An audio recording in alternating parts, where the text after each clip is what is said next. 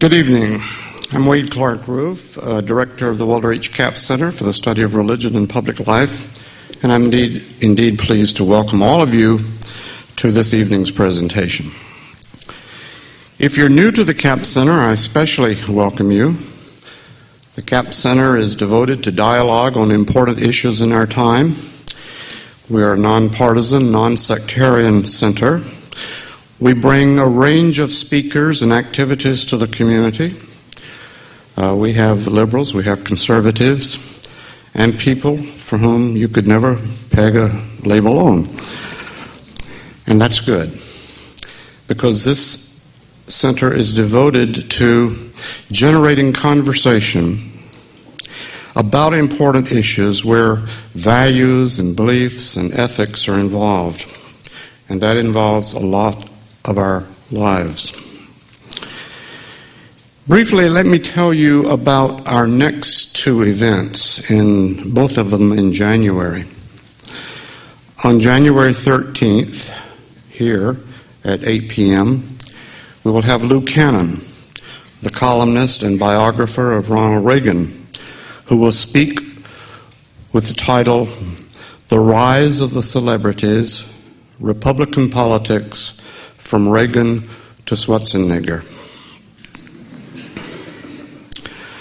On January 21st, again here uh, at Victoria Hall, we will have Pumla Gobodo Madikizela, the South African writer who served on the Truth and Reconciliation Commission during the civil rights struggles in South Africa. Based upon her book, her lecture is entitled A Human Being Died That Night A South African Story of Forgiveness. Both lectures, as with all Capps Center events, are free. If you're not receiving our announcements and would like to learn about upcoming events, please sign in at the back with, uh, with the young ladies back there uh, with the mailing list for the Capps Center. We would be delighted to add your names uh, to our mailing list, both the email list and uh, the regular uh, uh, snail mail list. Now let us turn to this evening. The year 2003 celebrates two important anniversaries in American religious thought. It is the 200th anniversary of the birth of Ralph Waldo Emerson and the 300th anniversary of the birth of Jonathan Edwards. Edwards represents the Puritan tradition in American religious thought. He was an apostle of strict salvation and the certainty of original sin, and human corruption. Emerson, on the other hand, was an optimist and a, vision, and a visionary, one who believed in human possibility and untapped potential. America today still reflects this division in thought. And our speaker this evening chronicles this divide in his recent book, the transformation of American religion, how we actually practice our faith. Alan Wolfe is professor of political science and director of the Boisi Center for Religion and American Public Life at Boston College. He is the author or editor of a dozen or more books, including One Nation After All in 1998 and Moral Freedom the Search for Virtue in a World of Choice in 2001, both of which were selected as New York Times notable books. He's a prolific writer with articles showing up in places like the Atlantic Magazine, the New Republic, the Washington Post, the Chronicle of Higher Education, Commonweal, the New York Times, and elsewhere. He has also conducted programs under the auspices of the U.S. State Department that bring Muslims or Muslim scholars to the United States to learn about our heritage of the separation of church and state. We're very fortunate to have Alan Wolfe with us and to have this opportunity for you to learn more about this recent book of his, which, by the way, will be on sale after, after we finish here, and he'll be out and available to sign that book if you purchase. So I encourage you to uh, do that, and it is indeed my immense pleasure to introduce to you Alan Wolfe.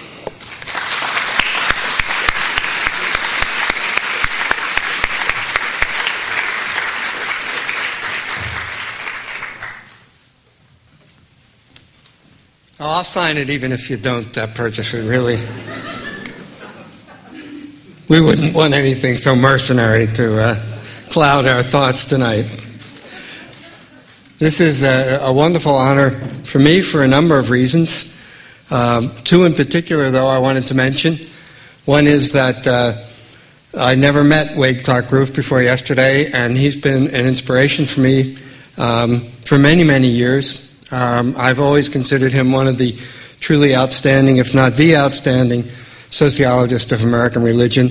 Uh, his books uh, had an enormously strong impact on me as I ventured into this field. And uh, while I love my new book, uh, sometimes I feel that I've only rewritten things that Wade Clark Roof has already written. Uh, I try to put my own particular little spin on it, but uh, for me to be here and to acknowledge my intellectual debt to him is a great opportunity for me.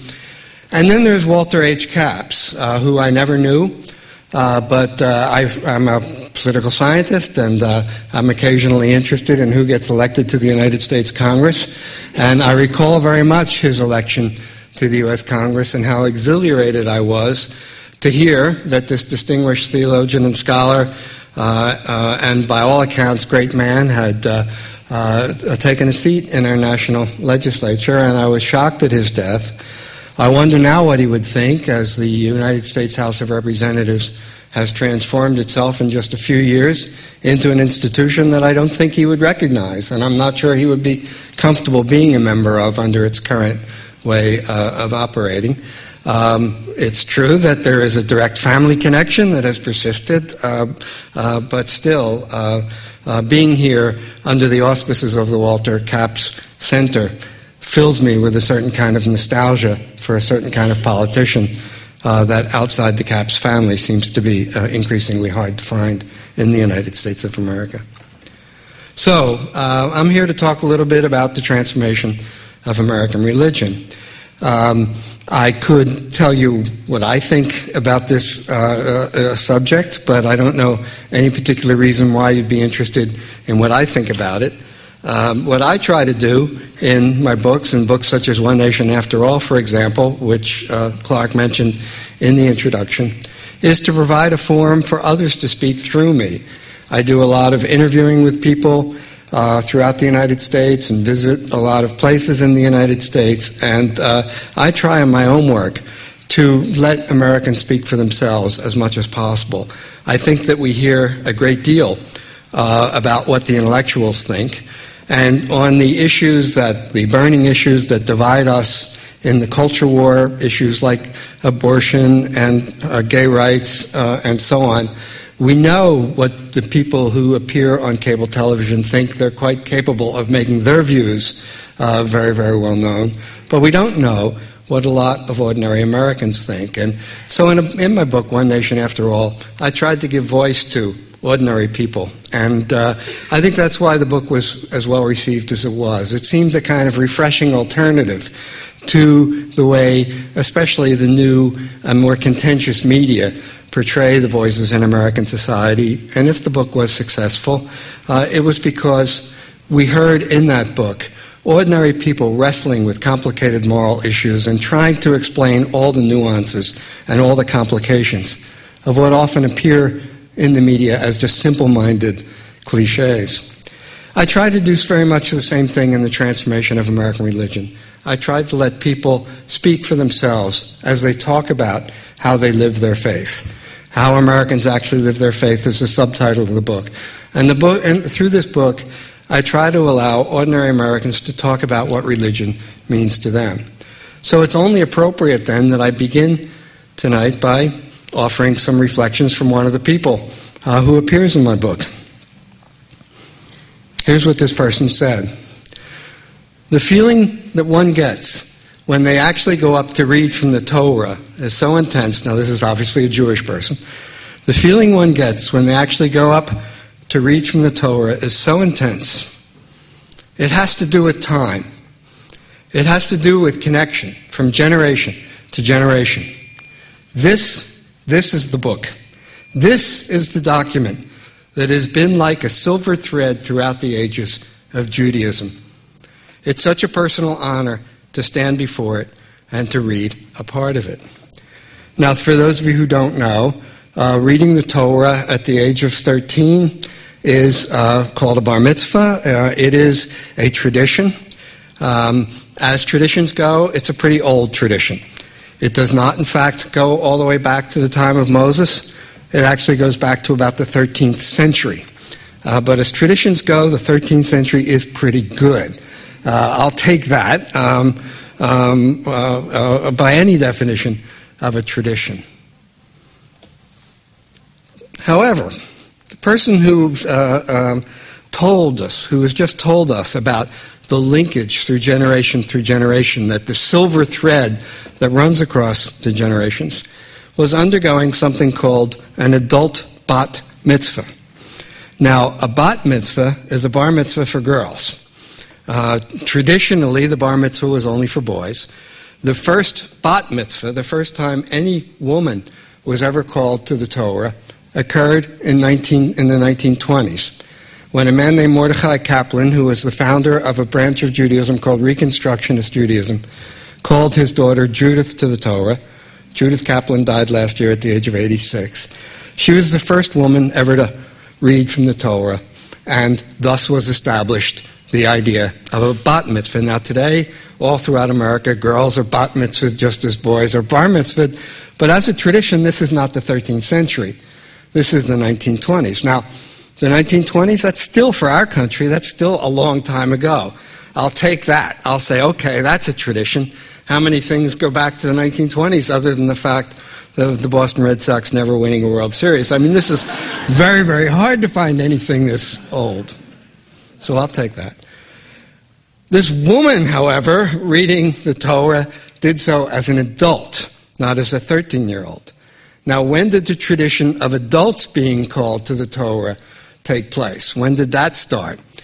Well, that started on an episode of the Dick Van Dyke Show. Um, the Dick Van Dyke Show, for the uh, more traditional people in the room, some of you I'm sure have no idea what it is, but it's a television program from the 1960s. And uh, in this show, somebody goes up to Dick Van Dyke and says, I, you know, I'm here I am, I'm 45, I'm facing a life crisis, I never had my bar mitzvah. And, uh, well, let's call the rabbi. Rabbi is never, and the rabbi says, You want a bar mitzvah? Okay, let's have it. So a new tradition is born. Uh, the tradition of being called to the Torah as an adult. And it goes back to, um, um, to uh, 30 or 40 years in the United States. Well, all of this suggests to me something about tradition and something about America.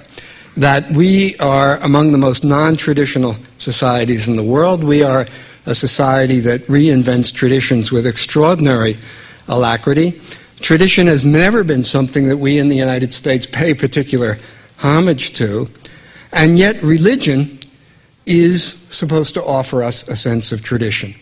Religion, in fact, is synonymous in many ways with traditions. We use the term interchangeably. Uh, we talk about the Protestant tradition, the Jewish tradition, and so on. Uh, and it's just a kind of automatic link that the one will go with the other. Yet, how does anything really be traditional in a society as ever changing as the United States?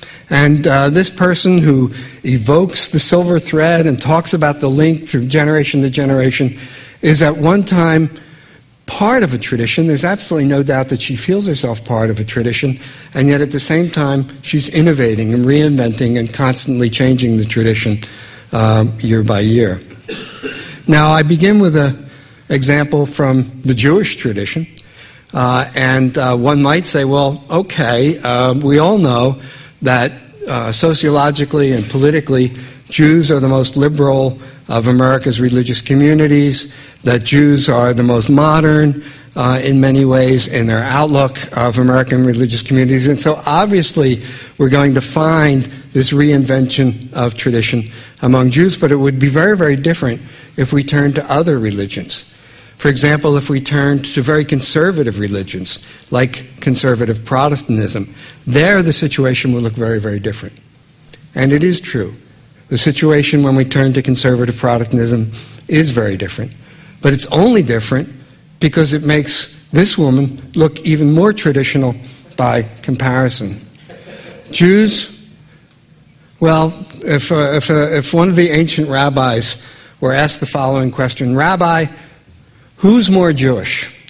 Someone who says that they obey and honor the traditions but says they don't believe in God, or someone who says they believe in God but spurns the tradition? The rabbi's answer would have to be the tradition is more important than belief for Jews. For Jews, honoring the tradition makes you Jewish, irrespective of whether you believe in God. But for Christians, and in particular for evangelical Christians, belief is far more important than tradition. And in fact, belief for many in evangelical will come into conflict with tradition. And when belief and tradition come into conflict, it is belief and not tradition that will inevitably win. I know that it sounds obvious, but it occurred almost as a bolt of lightning when I discovered that the phrase born again Christian, as I reflected on it, is about as non traditional a word as anyone could imagine. To be traditional is to be born into a stream or into a flow, to accept the conditions of your birth, and then to feel an obligation to pass that on to the next generation. To be born again is to interrupt the flow. It's to value something much more than, to, than tradition. It's to value authenticity of belief over tradition. The very term born again Christian exemplifies as non traditional an outlook on the world as one could imagine. Um, an outlook in which says that if my ancestors got it wrong, if they did not really experience the joys of Jesus because they were worship, worshiping him in the wrong way or because they were doing the wrong things, I must reject that in favor of my personal calling, of my personal kind of relationship one of the founders of one of the great evangelical religious movements in the United States, Alexander Campbell, who founded the Disciples of Christ, wrote to one of his relatives back in Scotland in 1815, describing his, his experiences in the United States. He said, During this period of years, my mind and circumstances have undergone many revolutions. I have renounced the traditions and errors of my early education. A.J. Tomlinson, one of the founders of American Pentecostalism, put it this way in the year 1910 We must break loose from the yoke of bondage we have gotten into by tradition and custom. Tradition has never been a central feature of the evangelical experience in America, um, especially when compared to other religions like, like the Jewish religion. And this continues very much today. Uh, I could give you many examples uh, in evangelical America of what it means to break with uh, tradition. Uh, a number of them are located in this particular state, which is one of the most interesting places in the world to study religion. Southern California is probably the most interesting, certainly the most interesting place in the United States to study religion. Uh, Saddleback uh, Church in Orange County, California, a megachurch, uh, a paradigmatic megachurch is a fascinating place uh, that could be cited as an example of a way uh, by which evangelicals break with tradition in the United States. But Saddleback has been extensively written about. Its founding pastor, Rick Warren, has been the number one bestseller in the New York Times uh, self help list uh, for a number uh, of uh, months now. Uh, his book, The Purpose Driven Life, is one of those books that turns into an industry. Um, and uh, I could talk a lot about Saddleback, but I won't. I'll talk instead about a church you may never heard of. It's called Mosaic. Uh, it's a church in downtown Los Angeles. Um, it's a church that's a member of the Southern Baptist Convention. Southern Baptist Convention is our second largest religious denomination in the United States.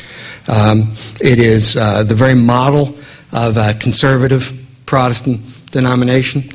Um, it uh, um, is, uh, uh, it, it, I think, almost more than any other of America's religious movements, the most committed to what could be called the, this, the old time religion.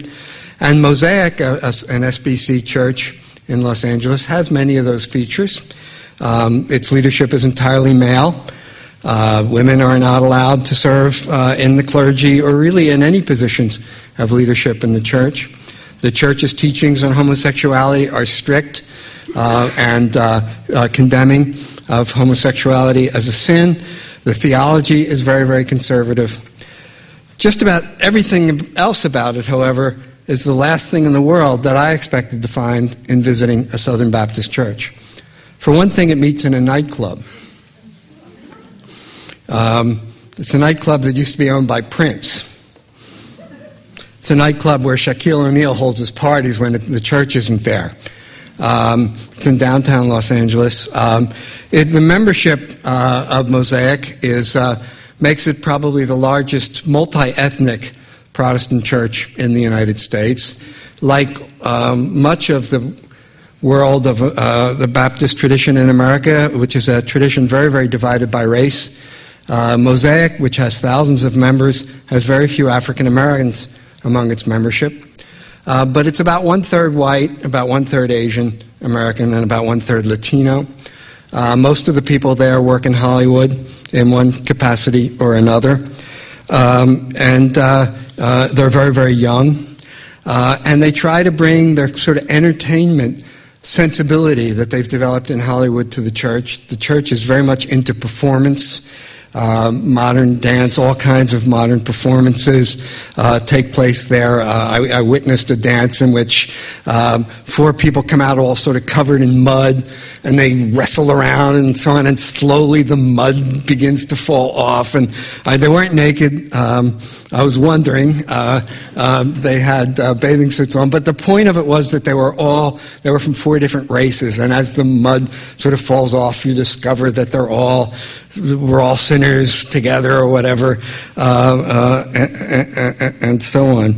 Uh, the pastor of the church, who's an immigrant from El Salvador, uh, says, uh, when I asked him to describe your membership, he says, We have people who lean toward innovation, toward change, toward invention, toward risk, and toward adventure.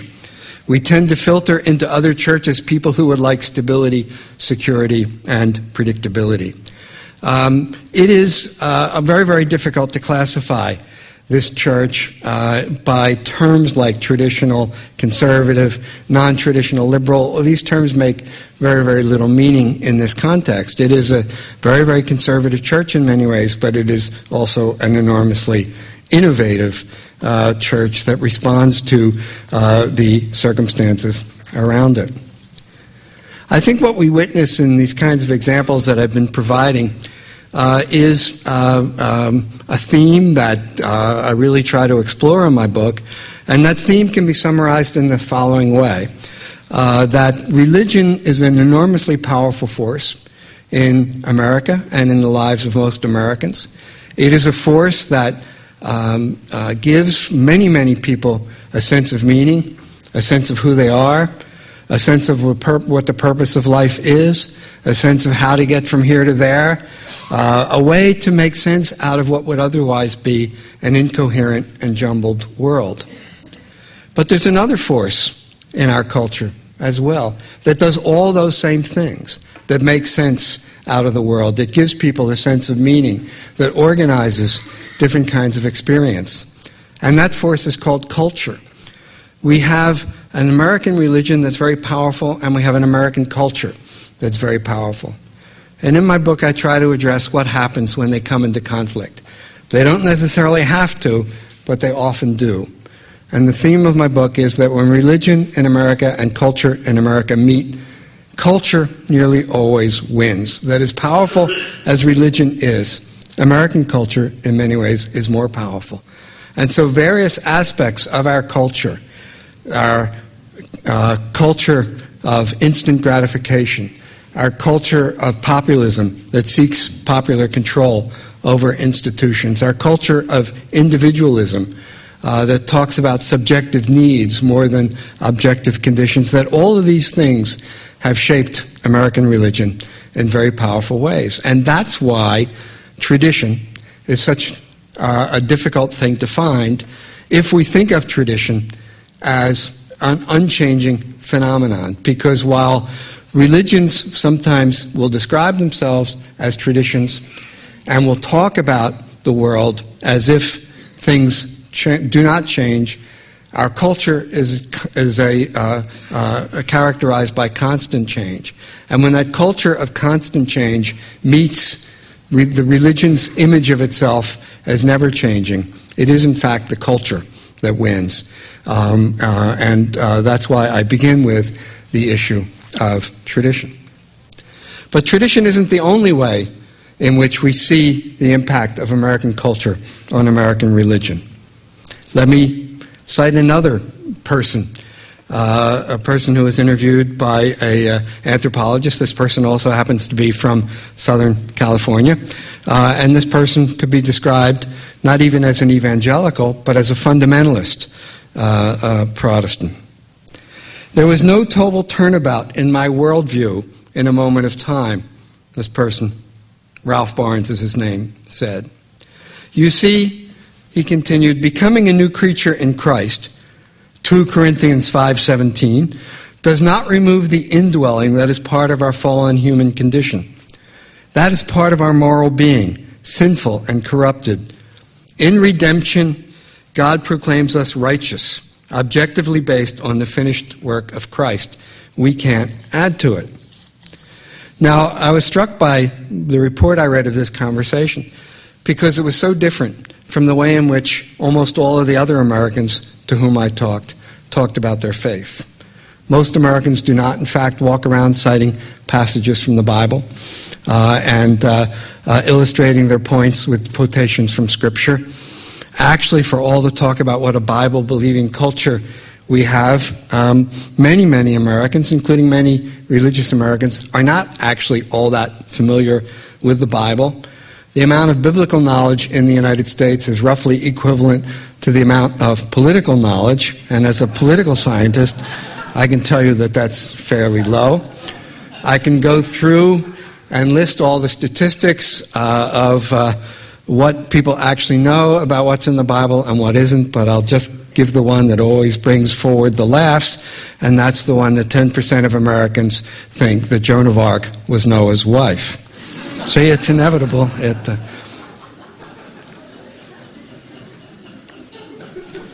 American culture is not a culture of intellect, and the Bible is a work of great intellect. American culture is not a textual culture. It's not a culture in which there is a constant, alas and unfortunately, a constant discussion of ideas that are found in books. Uh, American culture is much more of an entertainment culture, much more of a media culture, and so on. And so, in this culture where people know relatively little about the history of their country and very little about politics, can we expect that Presbyterians will know uh, what predestination means? Uh, that uh, Calvinists can tell us exactly what Calvin and Luther uh, had uh, uh, as differences between them, or even the difference between Martin Luther and Martin Luther King Jr., and which century one lived in and which century the other one lived in. Um, I am second to none in my conviction that Americans believe. They are a believing people. I'm somewhat in doubt, however, about what they believe in if we think of religion as primarily uh, uh, an intellectual exercise. Now, there's no necessary reason why we should. Um, I probably come at this with a prejudice for wanting a kind of religion that has intellectual content, in which creeds and doctrines and dogmas are understood and taken seriously, but that's probably my bias about uh, these kinds of things. Um, it is much more in American in the actual practice of American religion, and for most people, I think religion speaks much more to the emotions uh, rather than uh, um, uh, to the intellect, uh, with the consequence that the uh, the heavy emotionality of our culture that produces people capable of sobbing in a moment on television uh, will produce a, an emotionally drenched religious experience uh, that will take a much greater priority over things like doctrines and creeds and uh, Westminster and uh, Nicene and all of these uh, terms that increasingly sound foreign to American religious believers. Some people really like a high Episcopalian type of thing. This is the pastor in another Southern California church. And other people like to swing from chandeliers and leap out of windows. And he said it as if, well, tell me which it is you like, and we can sort of provide either one at our place. This is a Calvary Chapel, uh, part of the neo Pentecostal uh, movement in American Protestantism, um, a, uh, um, a, uh, a, movement uh, closely associated with uh, Chuck Smith, who was the founding pastor of this church. And as one of Chuck Smith's pastors describes Reverend Smith, he says, The average student listening to Chuck will never be faced with that stuff, by which he means theology. Um, you may not come out a theologian, but you'll be excited about God's love. You'll be excited about the reality, the possibility of a relationship with God, and you'll want to serve the Lord. And I think this language, the language of uh, uh, discovery of God, the language of what God can do for us in so many ways, is so much a part uh, of, uh, uh, of American religious practice. Um, I Spent a lot of time with a pastor in Cincinnati, Ohio, a fellow named Steve Sjogren, whose church is uh, uh, one of the uh, most rapidly growing churches in the United States. And I asked him to sort of tell me what, you know, if he could just distill his teachings into a few words, what would they be? And he described them this way. He said, the, the purpose of my sermons is love, love, love, love, love, truth. And as I thought about that and compared it to someone whose sermons were devoted to truth, truth, truth, truth, truth, love, I'm not sure that I would prefer the latter. Uh, intellectual that I am, uh, uh, and uh, a person concerned with truth that I am. I'm not saying to you tonight that I think a religion that has doctrinal content, that thinks of itself as, uh, uh, as propagating a truth, and that understands its truth as the only truth, is better than a religion that is much more speaks to our emotions um, and, and speaks to a sense of belonging and to a sense of feeling. I don't think I believe that at all. Um, I think that uh, if I were establishing my priorities, especially in this conflict filled world, I'd rather have love come before truth. Uh, but it is uh, I, I, wouldn't say that about the intellectual side of my life, where I think that uh, my job is to convey truth to my students and not love. And I wonder if it's fair of me to say, you know, that my intellectual life is organized by a different set of demands than other people's religious life uh, uh, should be.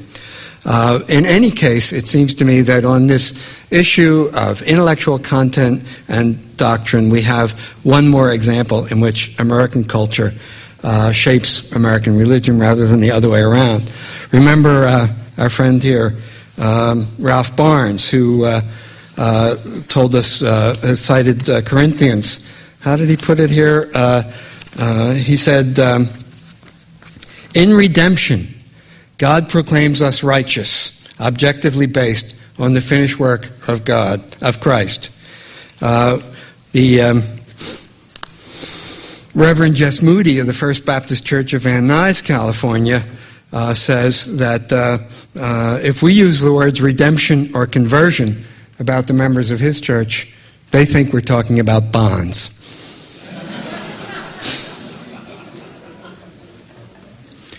Another aspect of American religious practice, I think, that borrows much from our culture is worship and how people worship.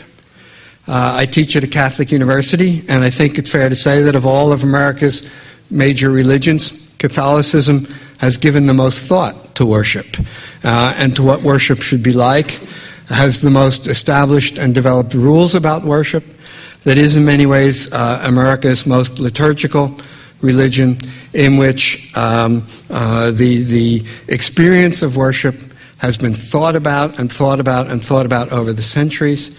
Uh, it has taken the form of the Mass, uh, which uh, uh for hundreds and hundreds of years never changed, um, formulated uh, at the Council of Trent in the 16th century and altered only with Vatican II. Uh, uh, so it lasted in really unchanging forms from 1570 until about the 1960s, which is really quite remarkable. Um, always uh, said in Latin, so that wherever you were in the world, it would be the same experience. Um, uh, a form of worship that placed a heavy emphasis on ritual and something extensively studied. Um, one of the great anthropologists of our century, Mary Douglas, is a devout Catholic and has, uh, uh, is also an anthropologist who writes about the role of ritual. Um, and her interest in ritual clearly stems from her, the religion that she grew up with. Um, and uh, uh, she's written extensively about the role that ritual plays in life. And I think the, the, the uh, essence of our argument is that a liturgical religion, a ritualistic religion, is bound to downplay the significance of the individual uh, and to emphasize the importance of the collectivity. Because if the worship is one that always takes place in the same way and in the same form, the individual is not expected to come to the worship and say, hey, I got a great idea.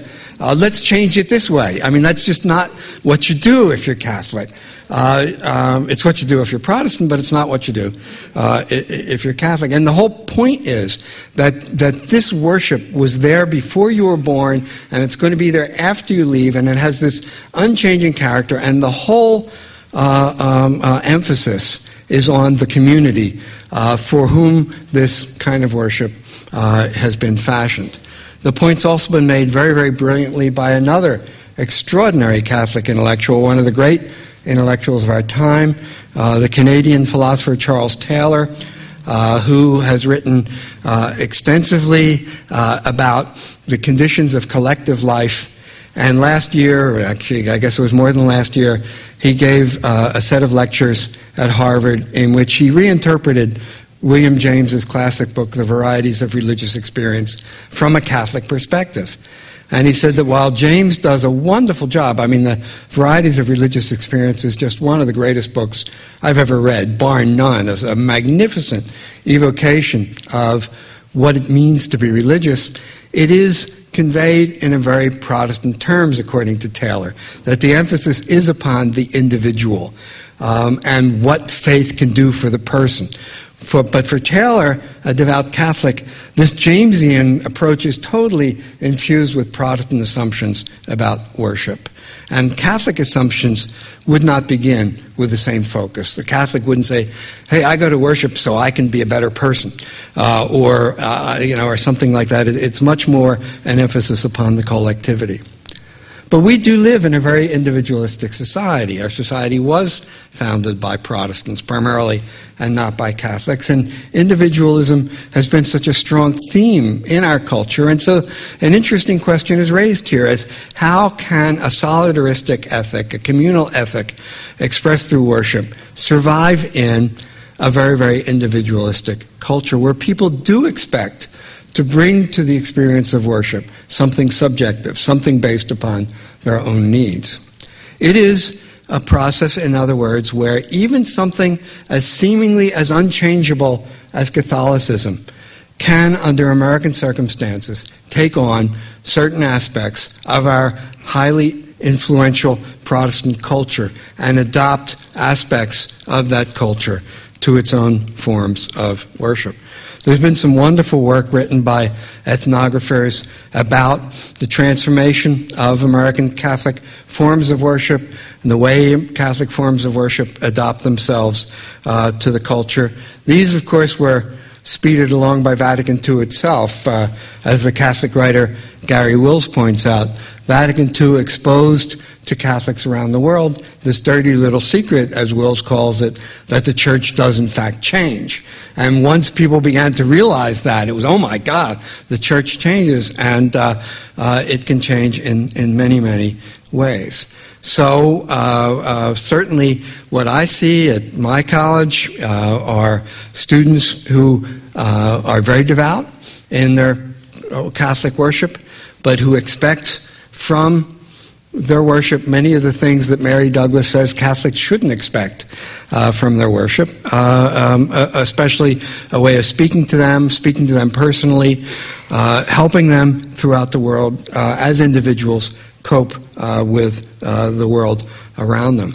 Uh, and some of those changes are uh, absolutely fascinating uh, to uh, experience. Um, Catholics, among other things, have launched a huge sociological industry in the United States. There are more Catholic sociologists surveying Catholics uh, than I think any other group surveys its own membership about their opinions. Uh, so uh, Catholics were asked, why do you attend Mass? And the single largest group in one survey, 37%, said, I attend Mass to experience the feeling of mediating and communicating with God, compared to 20% who said that they attended Mass uh, uh, for, uh, for purposes of receiving the sacrament of Holy Communion. Uh, an emphasis again on less on the communal and the traditional and the historical and more on the immediate. Catholicism in the United States exists in an American culture in which it is in competition with other churches. Uh, it is in competition for membership. And the membership of other churches is much more given to an immediate effort to uh, see worship as a way of responding to people's individual needs, and Catholicism can only catch up. Uh, the competition in American religion is really quite extraordinary. Uh, while um, separation of church and state uh, is uh, so much of a part of our heritage, I think that we sometimes forget that the idea came to the United States roughly at the same time at which Adam Smith's ideas about the wealth of nations came to the United States. And that there was a parallel between Smith's idea of economic competition, which would, in many ways, drive out the inefficient uh, enterprises and reward those that were most adoptable, and what separation of church and state has done to our religious life, which is to prevent the formation of religious monopolies and to prevent religions from stagnating by being overly dependent on the state for their funding. And in a sense, then adds a similar kind of economic dynamic uh, to uh, religious competition in the United States that bears so much resemblance to our economic system.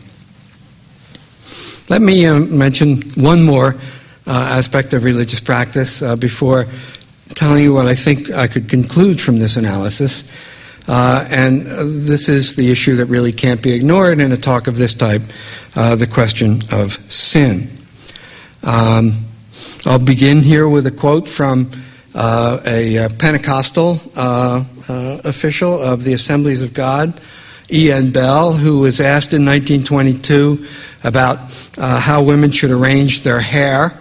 Uh, and he responded by saying that for a woman to try to make herself attractive was sinful behavior, uh, and that the obligation of a good Christian woman was to be as plain as she possibly could be. Uh, this was a very sin drenched approach to religion uh, uh, that the uh, early Pentecostals in the 1910s and the 1920s brought to the city of Los Angeles. the wonderful historian of American Pentecostalism, Grant Wacker of Duke University, um, puts it this way. He said, Well, the standard evangelical sins, which were smoking, drinking, and dancing and gambling, uh, I mean, they were too heinous to even require any denunciation. By the way, for those of you who follow these things, uh, Wheaton College in Illinois um, uh, permitted dancing about two weeks ago, uh, uh a major breakthrough. Um, Wacker continues, but much more impressive than just the usual sins were the ones that the Pentecostals added to the list.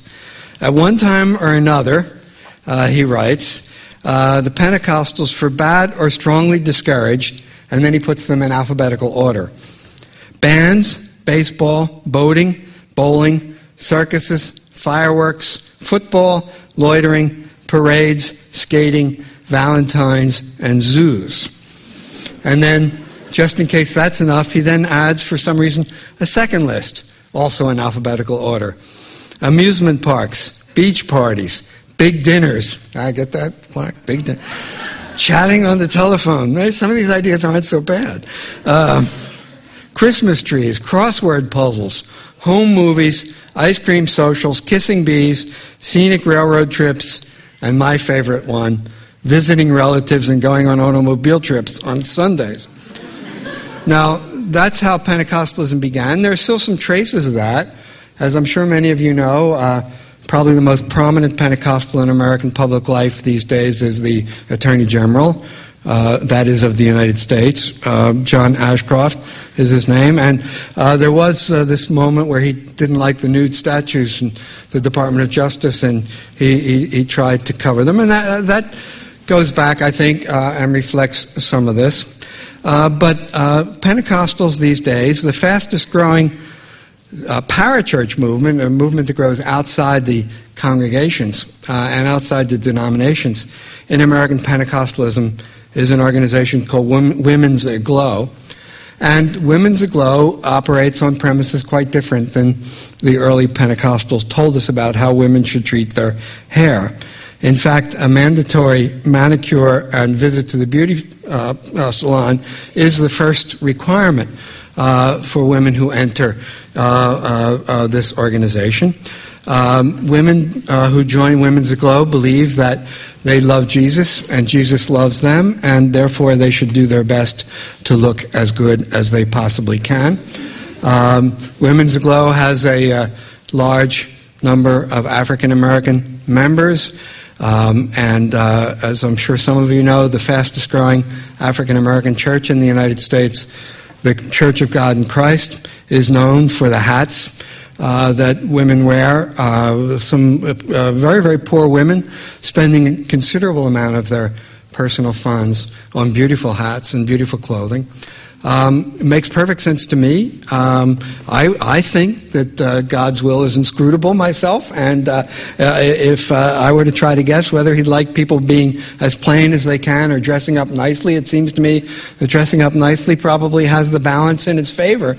Uh, but it is very, very different from uh, the early movements out of which this particular organization grows. Did you ever hide that last piece of cake so that you could have it later? This is a sentence from the classic Slim for Him by Patricia B. Kreml, uh, which is uh, one of the most popular books selling in evangelical Christian bookstores in the United States. Do you ever find yourself hoping that there will be leftovers from your favorite dish so that you can eat it all by yourself the next day? These are breaches of trust in God. Slim for Him is by no means the only diet book uh, uh, of an evangelical persuasion in the United States. I could also mention Daily Word for Weight Loss uh, by Zuckenmeyer, or The Prayer Diet uh, by Matthew Anderson, uh, or um, another one of my favorites, More of Him, Less of Me. my personal thoughts, inspirations, and meditations on the Weigh Down diet. Now, the Weigh Down diet uh, is an enormously popular movement in evangelical America, founded by Gwen Shamblin. Uh, some, by one estimate, 10,000 American churches feature the Weigh Down diet. When you give your heart to God, Shambin holds, the body will follow. And uh, again, I think um, uh, what we are witnessing is a confrontation uh, between our culture uh, and our religions, and one in which an emphasis upon sin uh, that insists on the eternal um, uh, corruptibility of human nature, which requires for some dramatic transformation through God is one that, while it certainly has an upbeat message, because there always is the possibility of uh, redemption, uh, when it's portrayed in a negative way, emphasizing how depressing our condition is, it's not going to fill your churches. It's not going to bring people out uh, on uh, cold and rainy days uh, to hear such a, a, message. And I think much more we're likely to hear talk of uh, uh, that has a much more upbeat character. In my visits to Saddleback, uh, sin was simply never a term. Uh, that the pastor there, Rick Warren, ever uttered. There was a lot of talk about temptation, uh, but there was very, very little talk about sin. I sort of compare it uh, in, in the book to something with which I'm very, very familiar, um, and uh, that's the phenomenon that all academics know about called grade inflation. Uh, grade inflation, uh, as I'm sure many of you know, is a two pronged process uh, that requires that we assign less and less material to our students, but then we give them higher and higher grades for doing less and less work.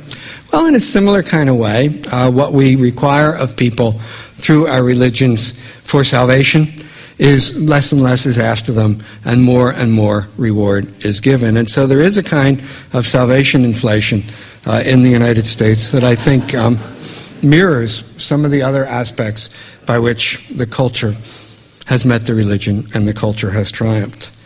Now, I could talk about many other things, but I won't. I will end. I will tell you uh, that uh, these observations lead me to this conclusion. Uh, I read a lot about um, the, uh, the, the, role that religion is supposed to play in our public life. Uh, and I hear characterizations of religious believers in the United States that I do not believe correspond in any way to what American religious believers are actually like. Uh, and that's in part because one of the things that I'm constantly being told by people who write about religion is that religion is countercultural. Um, and I don't see how religion can be countercultural when it is sh- so shaped by the culture. The notion that religion is countercultural has many distinguished authorities behind it. There is an extraordinary theologian at the University of Chicago, I think one of the great Catholic theologians of our time, David Tracy, uh, who talks about religion as an exercise in resistance against the culture. Uh, there's the Protestant Methodist theologian Stanley Hauerwas, uh, who writes about religious believers and describes them as resident aliens, not full members, not full citizens of our society. There's the idea that the religious, that religious people are a prophetic people, and as a prophetic people, they can point out all the things in our culture that is wrong, that they are antagonistic to the main traditions by which other Americans lead their lives. And therefore, when things go wrong in our society, we can turn, hopefully, if we're lucky, to the faithful who can set things right. Um, that as our society becomes uh, corrupt and decadent and take out any speech by Jerry Falwell or Pat Robertson, as we wallow more and more in the horrible things that we do, only the religious who are a remnant, who are a small countercultural form of resistance, only then can we turn to them and have them save us from our sins. Oddly enough, I hear exactly the same language when I talk to some of my friends in the American Civil Liberties Union and other places who believe that religion has really no place uh, in the American public square. They also think of religious believers as countercultural. They say uh, that religious believers are a threat to our civil liberties because they are intolerant, they are schismatic, they are dogmatic, uh, they constantly want to proselytize. They don't respect the rights of religious minorities. I mean, it's the same. It's exactly the same language. It's just putting a very, very negative interpretation on it rather than a positive interpretation. But it also uh, it also insists on the fundamental countercultural uh, nature uh, of religious belief. And sometimes very, very distinguished authority is brought out for that point of view in what I believe to be probably the, the greatest work of political philosophy written in the 20th century. John Rawls, an extraordinarily distinguished political philosopher in 1971, in his book A Theory of Justice, talks about religious believers roughly this way. Uh, he later sort of apologized and changed his mind. But some of his students, prominent political philosophers in the United States, essentially write religious believers out of the argument for proper membership in a liberal democratic society by claiming that religious believers simply do not have the qualities of open mindedness uh, that uh, would enable them to really act as uh, fair uh, and representative citizens of our society. I must say, it drives me a little crazy when I hear liberals saying that because I think of myself as a liberal and I think of a person as a liberal who wants to be inclusive and find ways to bring people together uh, rather than uh, to create categories that exclude them.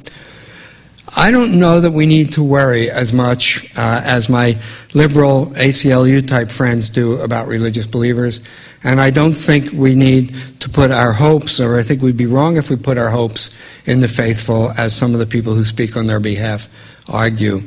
Um, I think it's about time to stop thinking of uh, the religious as a people apart, uh, to recognize uh, that, uh, as I say in one of my earlier books, we are one nation after all, that we belong to a nation that has an enormously powerful culture, and that for all the divisions that exist in the United States, and they are real and many, and we certainly see them in our politics uh, all the time, it would be wrong to conclude uh, that somehow we are deeply divided, not only between different faiths, but between people of faith and people not of faith. I think we really are all Americans now, the religious among us, no more so and no less so than everyone else. Thank you.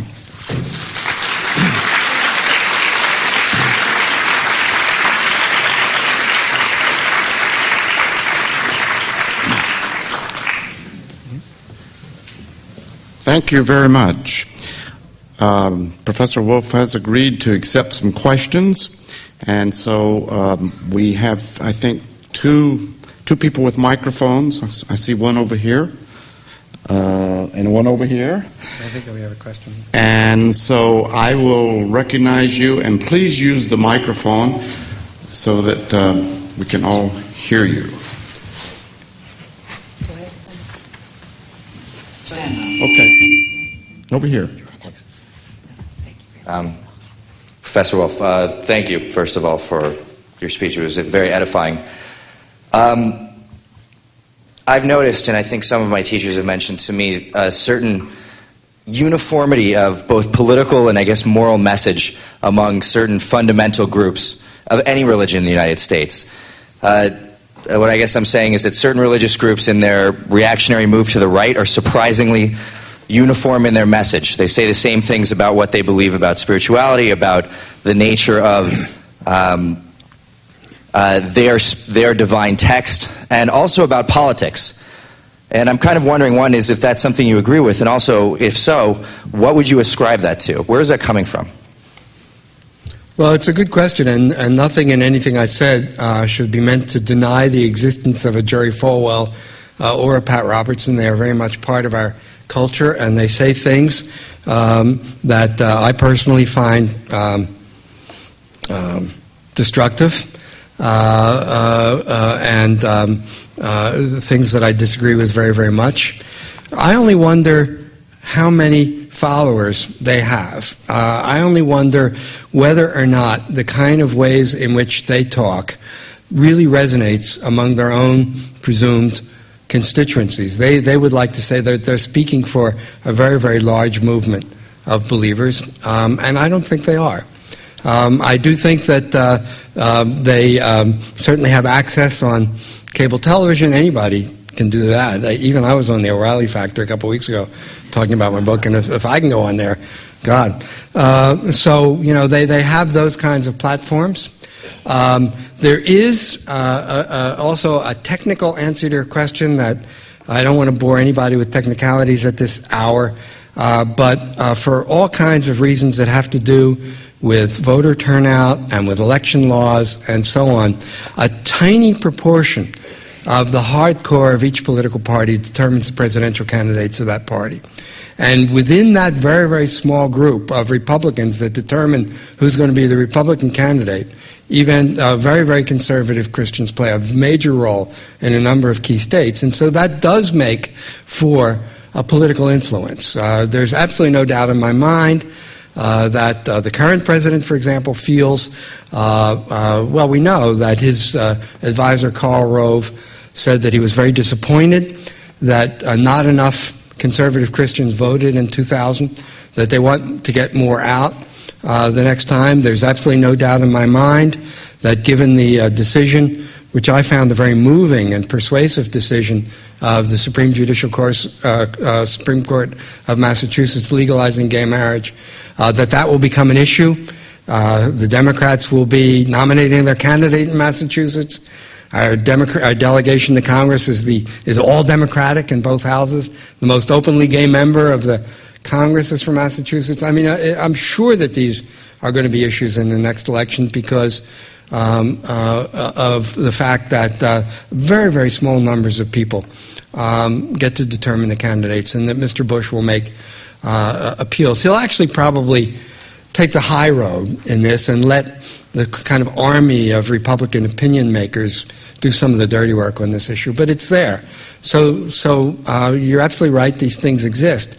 I hope, uh, from my analysis, that, uh, uh that there is a, uh, that if I'm right, that too much of this kind of language, too much of the harshness, uh, can really um, uh, have uh, a rebound effect in evangelical America. Um, uh, and uh, uh, could even possibly lead, well, it's probably not going to lead large numbers of evangelicals to vote Democratic, but not necessarily to support some of the more extreme kind of comments. But it's a good question. Thank you.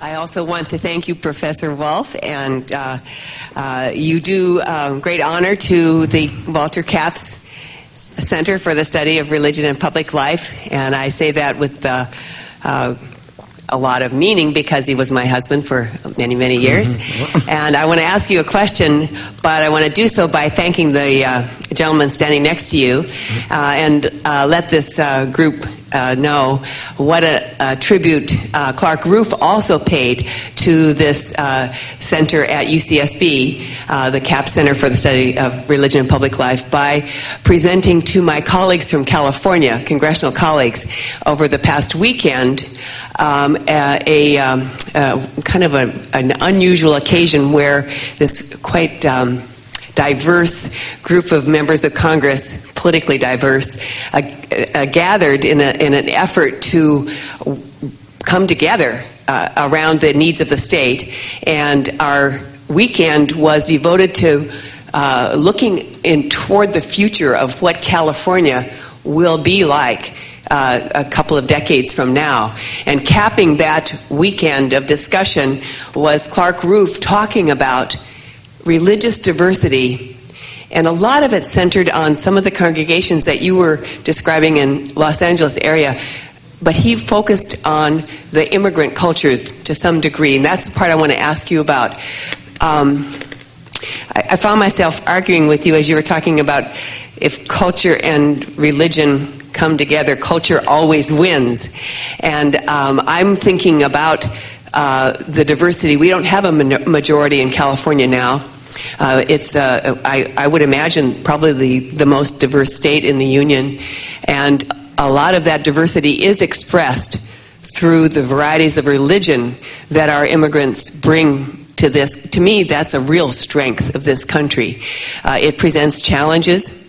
But when Clark talked about the variety of religious faiths in the Los Angeles area, it, it made the world uh, look just a, a, bit different.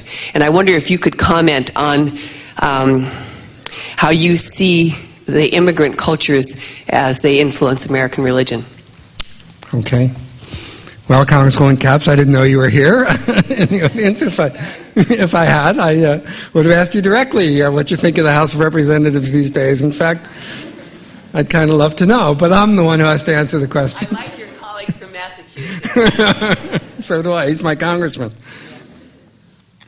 Um, I have a, a, chapter in my book uh, uh about. Um, immigrant religion in the United States, and, and you're absolutely right. It's, it's, it, it is kind of, if my strong thesis about the impact of American culture on religion is to hold, the real place to test it is with people who've come recently from another culture.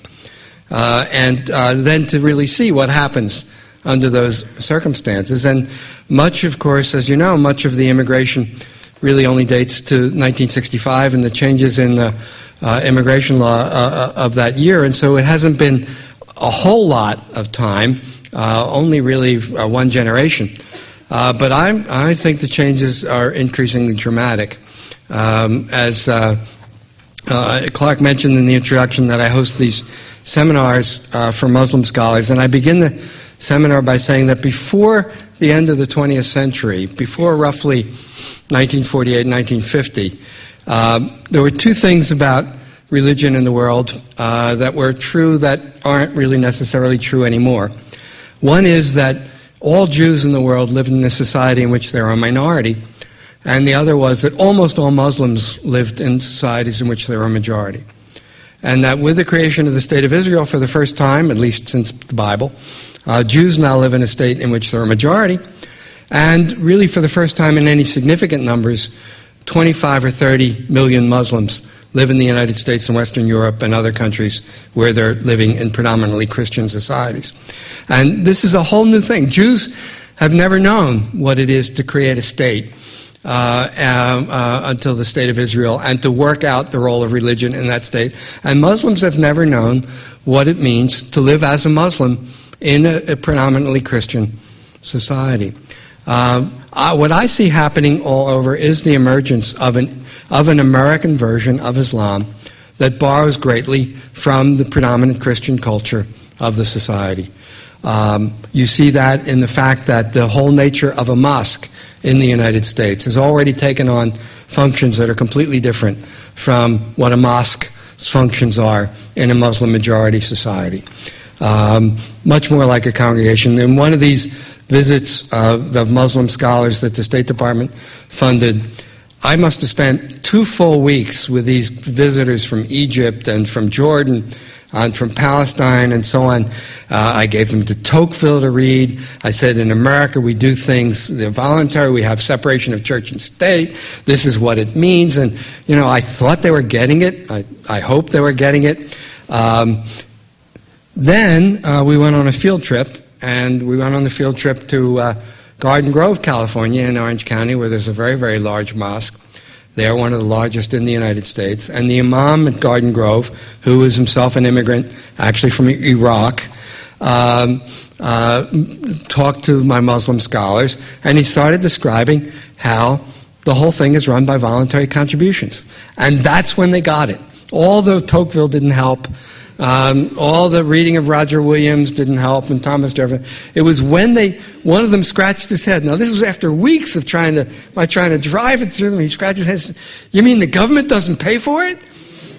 And uh, it, it, was just such a, an astonishing thought for that. And so I think that you know what I learned through that encounter was that what we could more or less call a kind of congregational model of religion in which um, uh, the uh, uh, church becomes a kind of community center. It becomes a place uh, for uh, uh, run by boards of directors, and so it, it, all of these things. It, Islam in the United States has taken on all of these. congregational features and people who are experts in other religions like Buddhism and others tell me that very much the same thing is taking place there. So uh, I just hope that there can be enough uh, uh, of a Muslim diaspora uh, so that enough Muslims can experience that it is possible to have religion outside a Sharia or outside a situation in which the law of the religion and the law of the state are the same. And to learn through that, that not only can religion survive under such circumstances, but that it can flourish in all kinds of ways. And so um, uh, I put my hopes in that process. Uh, and I, have seen some evidence of it. Uh, but uh, uh, I certainly think that what we're witnessing now, since uh, the recent immigration from non Christian lands in the United States, is really very similar to what we've witnessed earlier, in which American Catholicism became a distinctly American form of Catholicism, and in which American Judaism became a very distinctly American form of Judaism.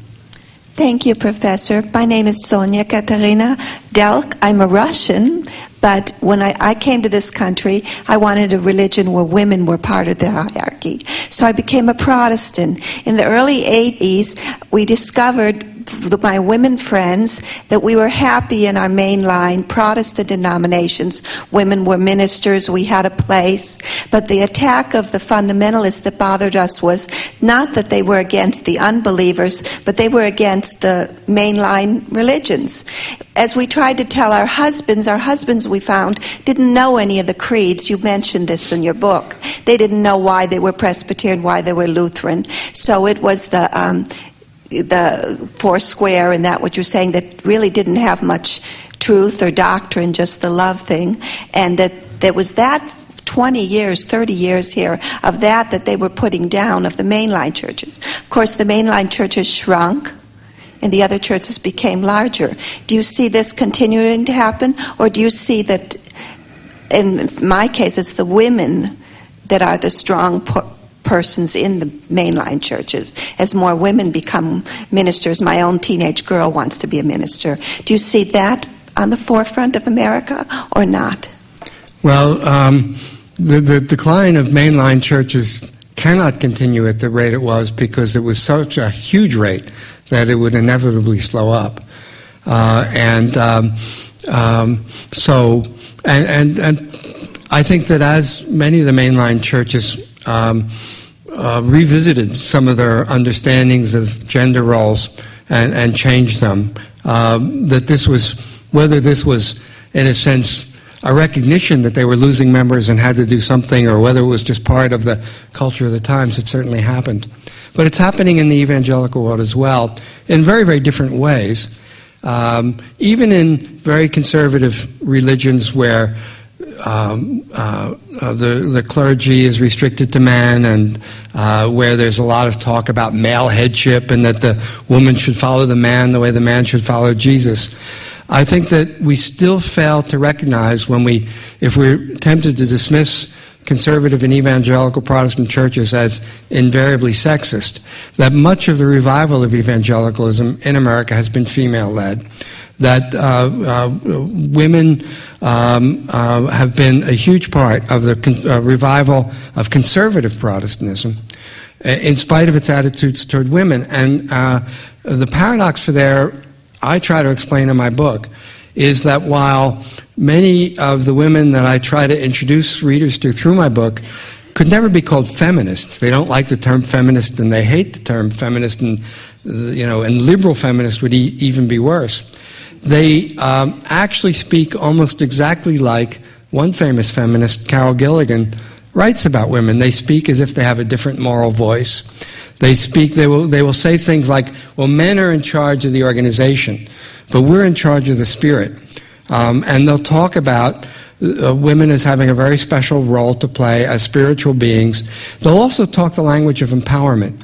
Uh, I'm just struck by how many very conservative Christian women uh, who sound like uh, um, they're talking as if they want to go back to uh, the 1950s family and so on, are actually very powerful people, uh, very empowered people whose born again conversion has given them a sense of self confidence uh, and given them abilities, organizational abilities, and other abilities in their churches that has turned them into anything but doormats. Uh, uh, and uh, I think that that is really um, something, somewhat of a neglected aspect, although there are people, sociologists, who, who've written about this phenomenon.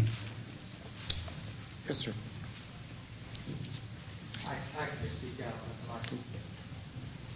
Can we get, the, can we get a microphone?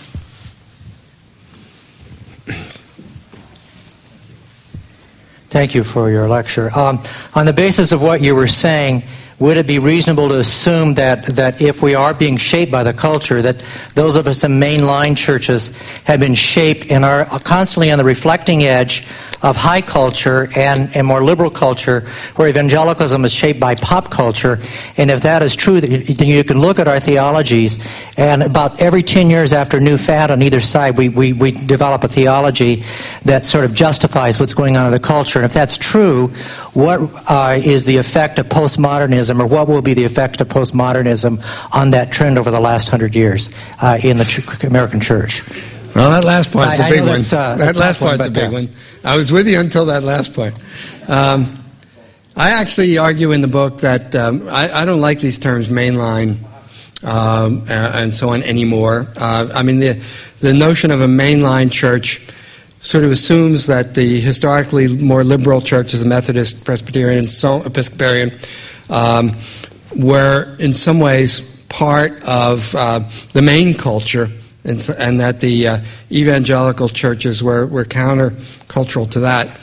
But I would say that if there are any really countercultural churches in America these days, it's the mainline churches. That the culture is a kind of, as I see it anyway, is a kind of a NASCAR Oprah Winfrey culture. Uh, she lives here, doesn't she? Actually, uh, I shouldn't have said that. I said every, please, Oprah, forgive me. Um, uh, and that the, the, the, the resistance to the culture, if it's there, is actually in the mainline churches, which still believe that you know you should know something about the intellectual side of the religion, uh, uh, and uh, so on. Uh, and and so um, I would I take the argument that a lot of evangelicals make about what evangelicals should do for the culture, and say this is true, but it's not true of evangelicals. It's true of the mainline that the, they're the remnant. Uh, they're the people that I uh, see as, as being charged with a kind of special obligation to counter the culture and to hold the culture up to something higher. Um, I don't didn't go into it tonight. I went into it. Where's my friend from Westmont? Still here? Uh, I, went into it at Westmont a little early, but I, I try throughout the book to be rel- as non-judgmental as I can. It's I'm not actually religious at all. Uh, and uh, I, I write about religion and I'm curious about it, but I didn't see, I don't have an agenda. I'm not advising churches on what to do. That's the last thing in the world I, I would want to do. So I, I don't really pass judgment, but there's one place where I stop and get very, very judgmental, um, and that's on the subject of music. Um, um, I can't stand the music in evangelical America. I just can't stand it. Um, uh, I like. Uh, I'm not a religious person, but if I were religious, uh, I would worship Johann Sebastian Bach. And uh, when I go into churches that don't have organs, uh, well, so you get where I'm coming from. I can't deal with the postmodernism. I'm sorry. Um, I'd like you to uh, comment, please, on the uh, seeming dominance of Puritanism in a nation that prides itself on freedom.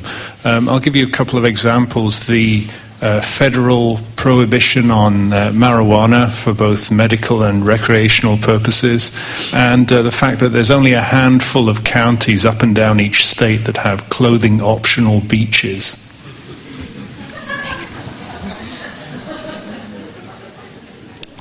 Um, well, last Sunday, my wife who's writing a book about Muslims in Europe, came back from Amsterdam, and after she told me about the public availability of marijuana in Amsterdam, I think I'm a Puritan. Um, it, it, uh, if, if that's where it, it's going to lead, uh, as she was describing it, uh, I guess I don't have any problems uh, uh, with the Puritanism of it. Um, I'm actually somewhat uh, culturally conservative on a number of these kinds of issues, so you're probably asking the wrong person. Um, um, there is no real Pur- uh, Puritans, um, uh, and, and especially their Calvinism, uh, has been so incompatible with American culture. I mean, not only the idea that your fate is outside your control, uh, is predestined, you know, which for Americans, that's an inconceivable thought.